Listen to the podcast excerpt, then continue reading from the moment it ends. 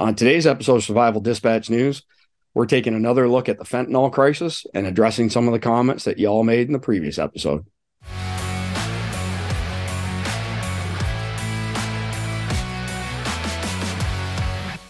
guys, today's video is sponsored by the Wuben Knight Light. That's spelled K N I G H T, by the way. And as always, we want you to know that Wuben didn't pay us to have their product in today's video. They did, however, send us this awesome little Wuben Knight Light. This is a great little light with lots of great features.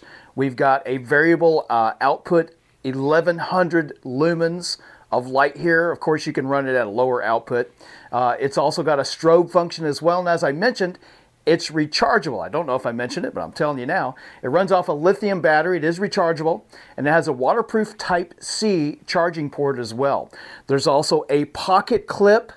There's a magnetic function that allows you to stabilize it, stick it just about anywhere in any position as well. Now, you've heard me say many times, I think everybody should have a portable light, and I think this light would be a great addition to anyone's E D C kit. Make sure you hit the link. We've got it in the description, so you can check out the Wuben Knight X O Light. And we're back. Today's video is a follow-up to our previous uh, fentanyl episode of Survival Dispatch News, because we wanted to correct some errors and omissions made on our part. So this time we brought back Doctor Michael Fabian uh, to address some of the comments that were made by people on the previous episode. And we're going to start right away by saying um, one aspect uh, that we neglected to mention in the last video is that uh, fentanyl is widely distributed in pill form, posing as other types of opiates like Percocet. Uh, Mike, jump in. Good afternoon, everyone, and thanks, Chris, for having me back. Um, if you hear a few gunshots in the background, that's my neighbors practicing, so um, please don't worry. I don't have to duck. They're very good. Um, again, as uh, Chris was mentioning, Um, there are a couple of things to uh, discuss. Um, one of those is that fentanyl is in pill form now. Most of the folks that use it that way don't just take it orally. They'll crush it up and inject it. Um, one of the problems, and this occurred before COVID, and it's very important for people to understand this, some people used to be able to get fentanyl mail order via China. And the problem was the manufacturing process wasn't very pure. And what was happening, and I'm sure it's the same with the Mexican um, uh, substances that have been obtained, is that it's laced with impurities. And the impurities are, and to understand a little bit of the science, um, fentanyl is uh, a drug that is synthetically manufactured, and it's used for, um, as um, uh, Chris had mentioned previously, uh, the medical profession to put people to sleep and have them have uh, less pain. The problem is there's another, a couple of other drugs that are congeners, which means they're kind of changed. There's a little side chain that's changed, and it makes it much more potent. There's a, another one called sufentanil, which was ten times as strong as fentanyl, and then carfentanil, which is a thousand times stronger. The carfentanil, some of you already know as uh, rhinoceros tranquilizer. And so if anybody gets even a little bit of that in as a as an impurity, they'll die. They'll stop. They'll stop breathing unless you got someone with the Narcan immediately available. And then you've got to get to the hospital because the Narcan has a shorter half-life and it'll help for a while. And then the person will stop breathing again. So it's hmm. important to understand, even before COVID, we were having problems from people getting it mail order. The other problem uh, more recently, like Chris had mentioned, is that we've got a lot of drugs coming in through the southern border now, basically unchecked, and it's being distributed to the cities. And it's the same, you know, there's no manufacturing um, qualifications or standards. And so a lot of these drugs have impurities in them. And it's those, the sufentanil and especially the carfentanil, you only need a, a microgram amount and it'll make you stop breathing. And so it's real important to understand we lost approximately one hundred thirteen thousand people to drug overdoses in the last two years. And that's substantial. That's a healthcare crisis. And, you know, again, I'm not political, but, you know, making drugs legal doesn't make that problem go away.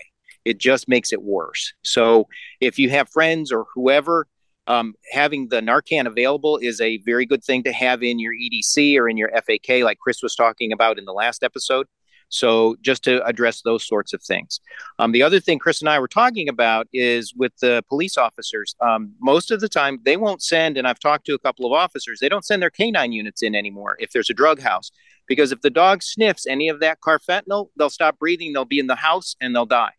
And so they've got to be real careful, especially with their gloves and everything else. Um, the E M Ts have basically, there's a short video on that, on how to not um, handle anything. And so um, those are other important uh, facts to know about. And Chris, redirect me and get me back to the uh, matters at hand.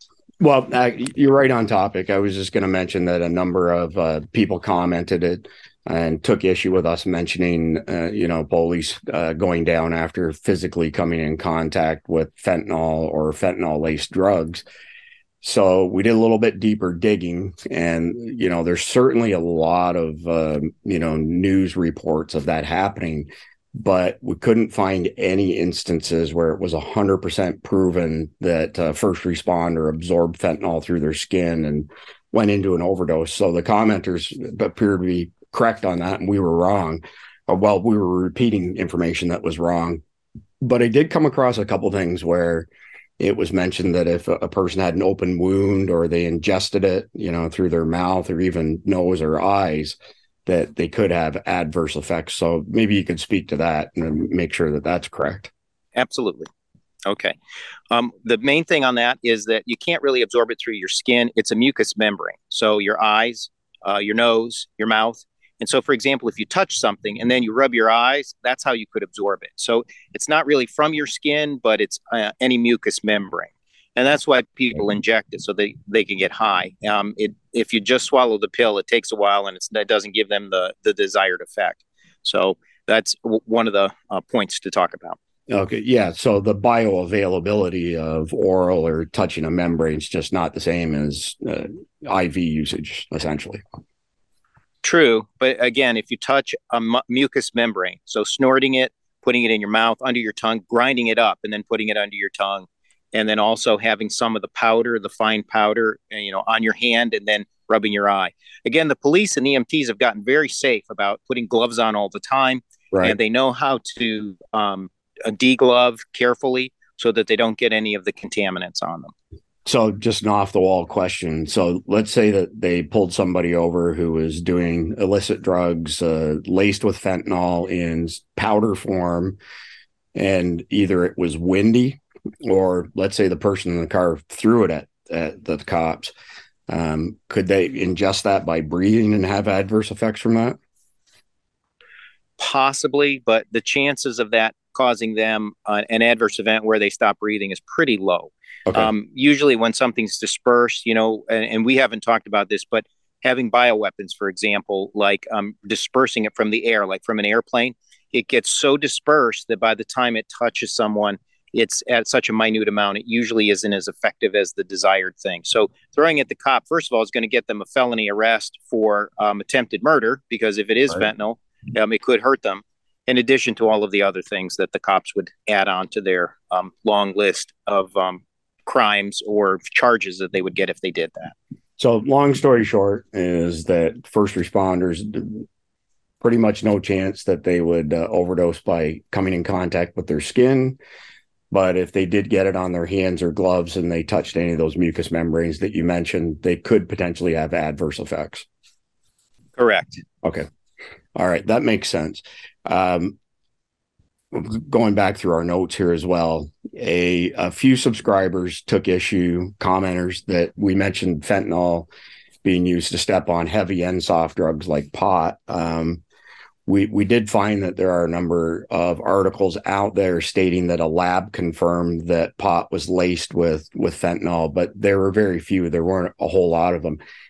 It, so is that an instance, like, just for argument's sake, if if there was, you know, some fentanyl in pot and the person ate it or smoked it, what could they potentially have adverse effects from that? Inhaling it would be the way if they smoked it. And I think a lot of the drug dealers, you know, the folks that do pot are kind of a lower level uh, user, and right. lacing it with some of those stronger drugs is going to be more cost. And uh, like you guys mentioned in your other video, um, you don't want to kill your market. So right. usually it's, it's pretty rare. They're not going to um, add other things to the cocktail.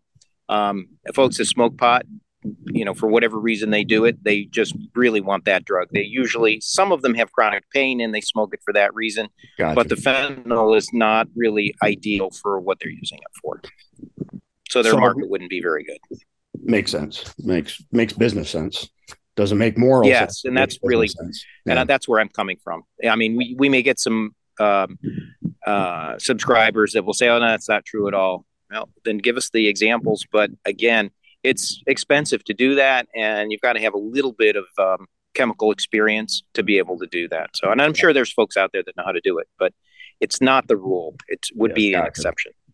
Yeah. So uh, before we move on to the last topic, um, we'll put some links down below in the description that, that provide some news stories that cover the, the bullets that we've discussed so far. But the last one, which uh, was news to us, is that in most states you can get Narcan uh, for free.